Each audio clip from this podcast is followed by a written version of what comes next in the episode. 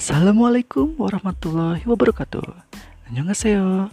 Kembali lagi di saluran podcast saya. Bang Kim di sini akan berbagi sedikit info yang kurang bermanfaat tapi berkualitas, setidaknya sayang untuk dilewatkan. Jadi, pantengin terus podcast saya ya. Stay tune.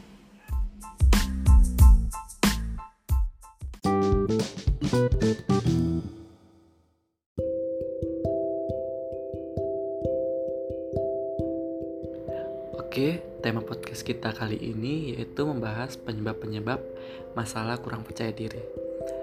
Banyak dari kita, para millennials atau para dewasa saat ini, banyak yang memiliki masalah kurang percaya diri.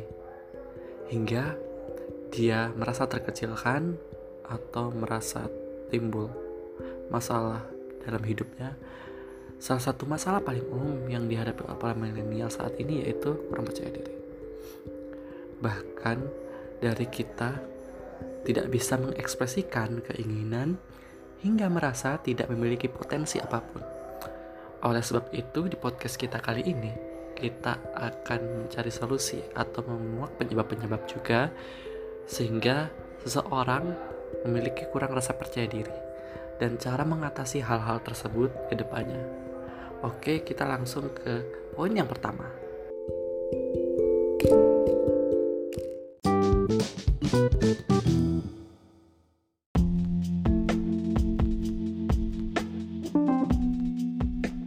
Poin yang pertama yaitu takut pada kesalahan. Awal mula timbul perasaan tidak percaya diri adalah ketika kita menganggap bahwa segala sesuatu harus dilakukan dengan sempurna tanpa kesalahan, atau bahasa kerennya itu perfeksionis. Hal tersebut kemudian menciptakan stigma bahwa jangan mencoba sesuatu jika tidak bisa melakukannya dengan sempurna. Alhasil, banyak dari kita yang enggan untuk mencoba sesuatu yang baru akibat rasa takut pada kesalahan yang dahulu. Kemudian dapat berimbas pada kurangnya rasa percaya diri pada diri kita.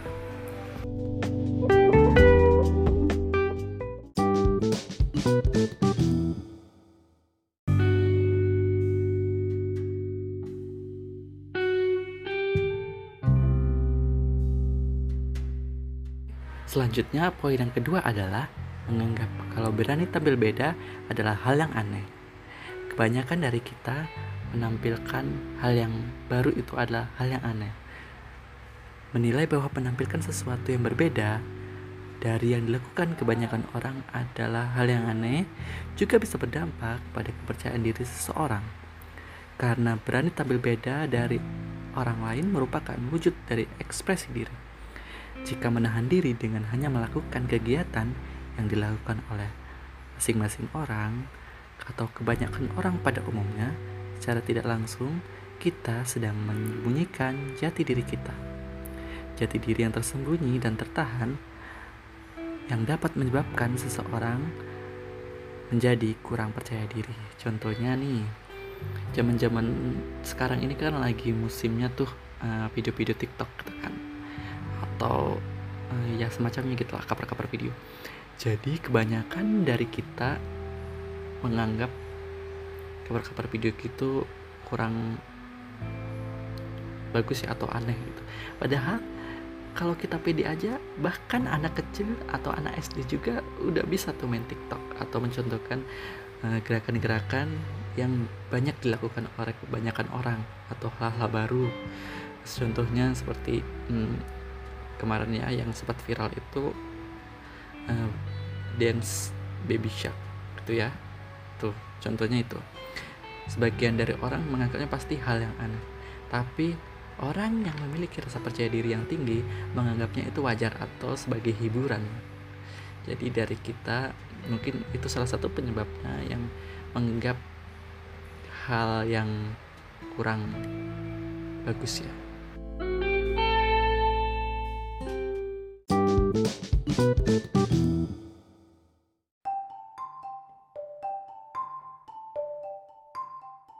Oke, poin yang ketiga yaitu terlalu membanding-bandingkan antara diri sendiri dengan orang lain.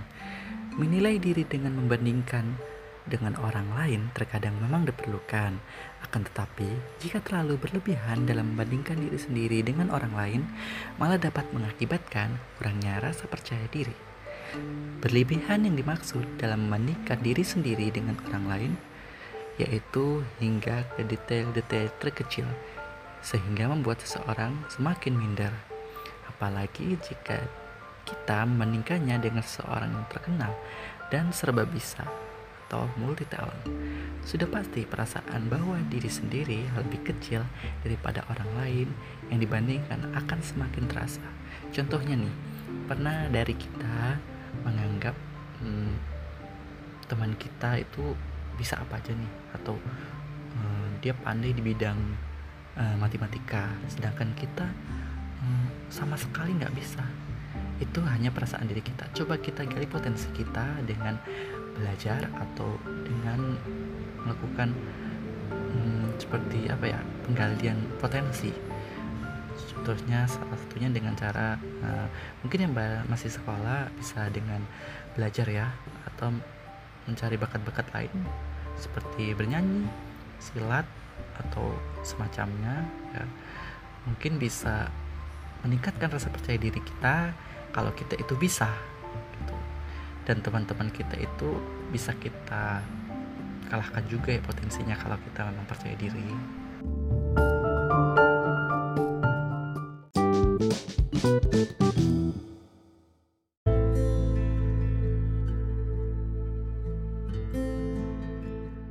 Oke, poin yang selanjutnya yaitu tidak bisa move on dari masa lalu. Ayo, siapa nih yang gak bisa move on dari masa lalunya? Ini adalah salah satu masalah yang terkesan sepele, tanpa disadari dapat mengakibatkan kurangnya rasa percaya diri. Gagal move on dari berbagai hal, jika terjadi berulang-ulang, bisa berdampak pada kepercayaan diri seseorang. Sebab tertahan pada masa lalu, terutama jika masa lalu tersebut terkesan lebih membahagiakan ketimbang saat ini, malah akan menciptakan pikiran negatif. Misalnya nih, pikiran seperti apakah kedepannya bisa menemukan sesuatu yang lebih baik dari hal yang tersebut atau tidak. Perasaan negatif seperti itulah yang kemudian dapat membuat seseorang sulit untuk menemukan rasa percaya diri. Contohnya nih ya, saat masa-masa sekolah dulu pernah nih dari kita mungkin ada yang kurang beruntung, salah satunya itu dengan gagal ujian ya, biasa sering dilakukan remedial gitu. Mungkin dengan masalah itu dia menganggap kalau kedepannya dia nggak perlu melakukan pendidikan lebih tinggi lagi, cukup sampai di sini aja. Mungkin itu yang bisa dikatakan gagal move on ya, dan bisa mengurangi tingkat rasa percaya diri kita, dan itu sangat mengganggu banget. Dan mungkin orang-orang seperti ini yang suka baperan kali ya.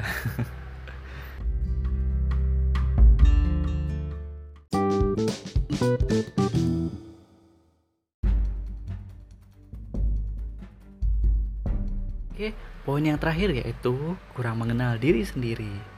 Seseorang yang lebih berani untuk menunjukkan ekspresi maupun keinginannya ketika sudah mengenal dirinya sendiri. Maksud dari mengenal diri sendiri yaitu mengenal tentang kelebihan dan kekurangan yang dapat dilakukan. Kebanyakan dari kita yang serba khawatir akan segala sesuatu menjadi penghambat mereka untuk mengenal diri mereka sendiri. Hal ini pada akhirnya juga akan berujung pada rasa percaya diri mereka yang semakin rendah. Contohnya nih ya, banyak dari kita yang gak tahu potensi diri kita gitu, atau menganggap diri kita itu lemah. Coba kita gali potensi kita, atau kita telusuri lebih jauh lagi apa yang ada dalam diri kita. Dari situ kita bisa mengenal keinginan kita ini menjadi apa, atau cita-cita kita dulu kita kembali gali lagi agar kita bisa tahu potensi yang ada dalam diri kita. Dan salah satunya juga yaitu mengucap syukur ya kalau kita ini diciptakan serba sempurna ya, maksudnya tidak ada kekurangan sama sekali. Jadi salah satunya yaitu memang mengenal diri kita dan bersyukur.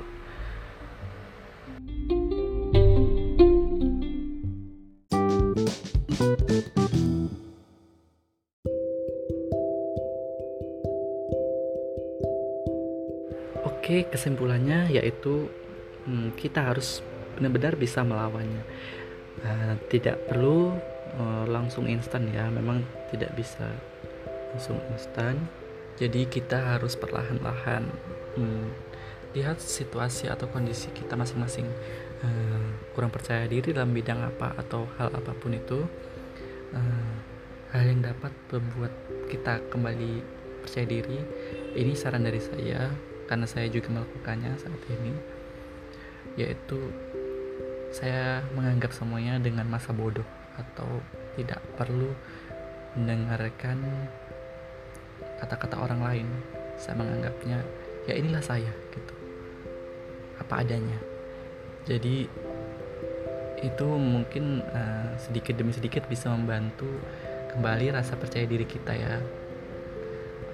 Mungkin bisa juga berdampak pada kehidupan kedepannya kalau kita terus menerus menganggap kita kurang percaya diri. Jadi salah satu yang bisa saya simpulkan ya itu tadi, kita harus bisa mengembalikan rasa percaya diri kita dengan tidak menganggap diri kita lemah. Kita ikuti aja alurnya dan kita jalani aja ke depannya, jangan terlalu dibuat susah.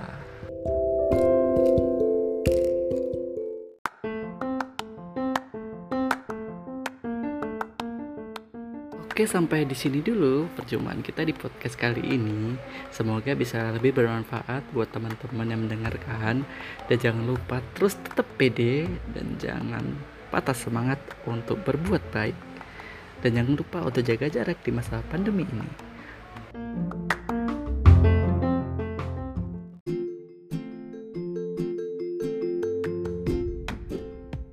Dan jangan lupa untuk terus kepoin channel podcast saya dan tunggu podcast saya yang kurang bermanfaat selanjutnya. Bang Kim di sini pamit undur diri. Arigatou gozaimasu. Assalamualaikum warahmatullahi wabarakatuh.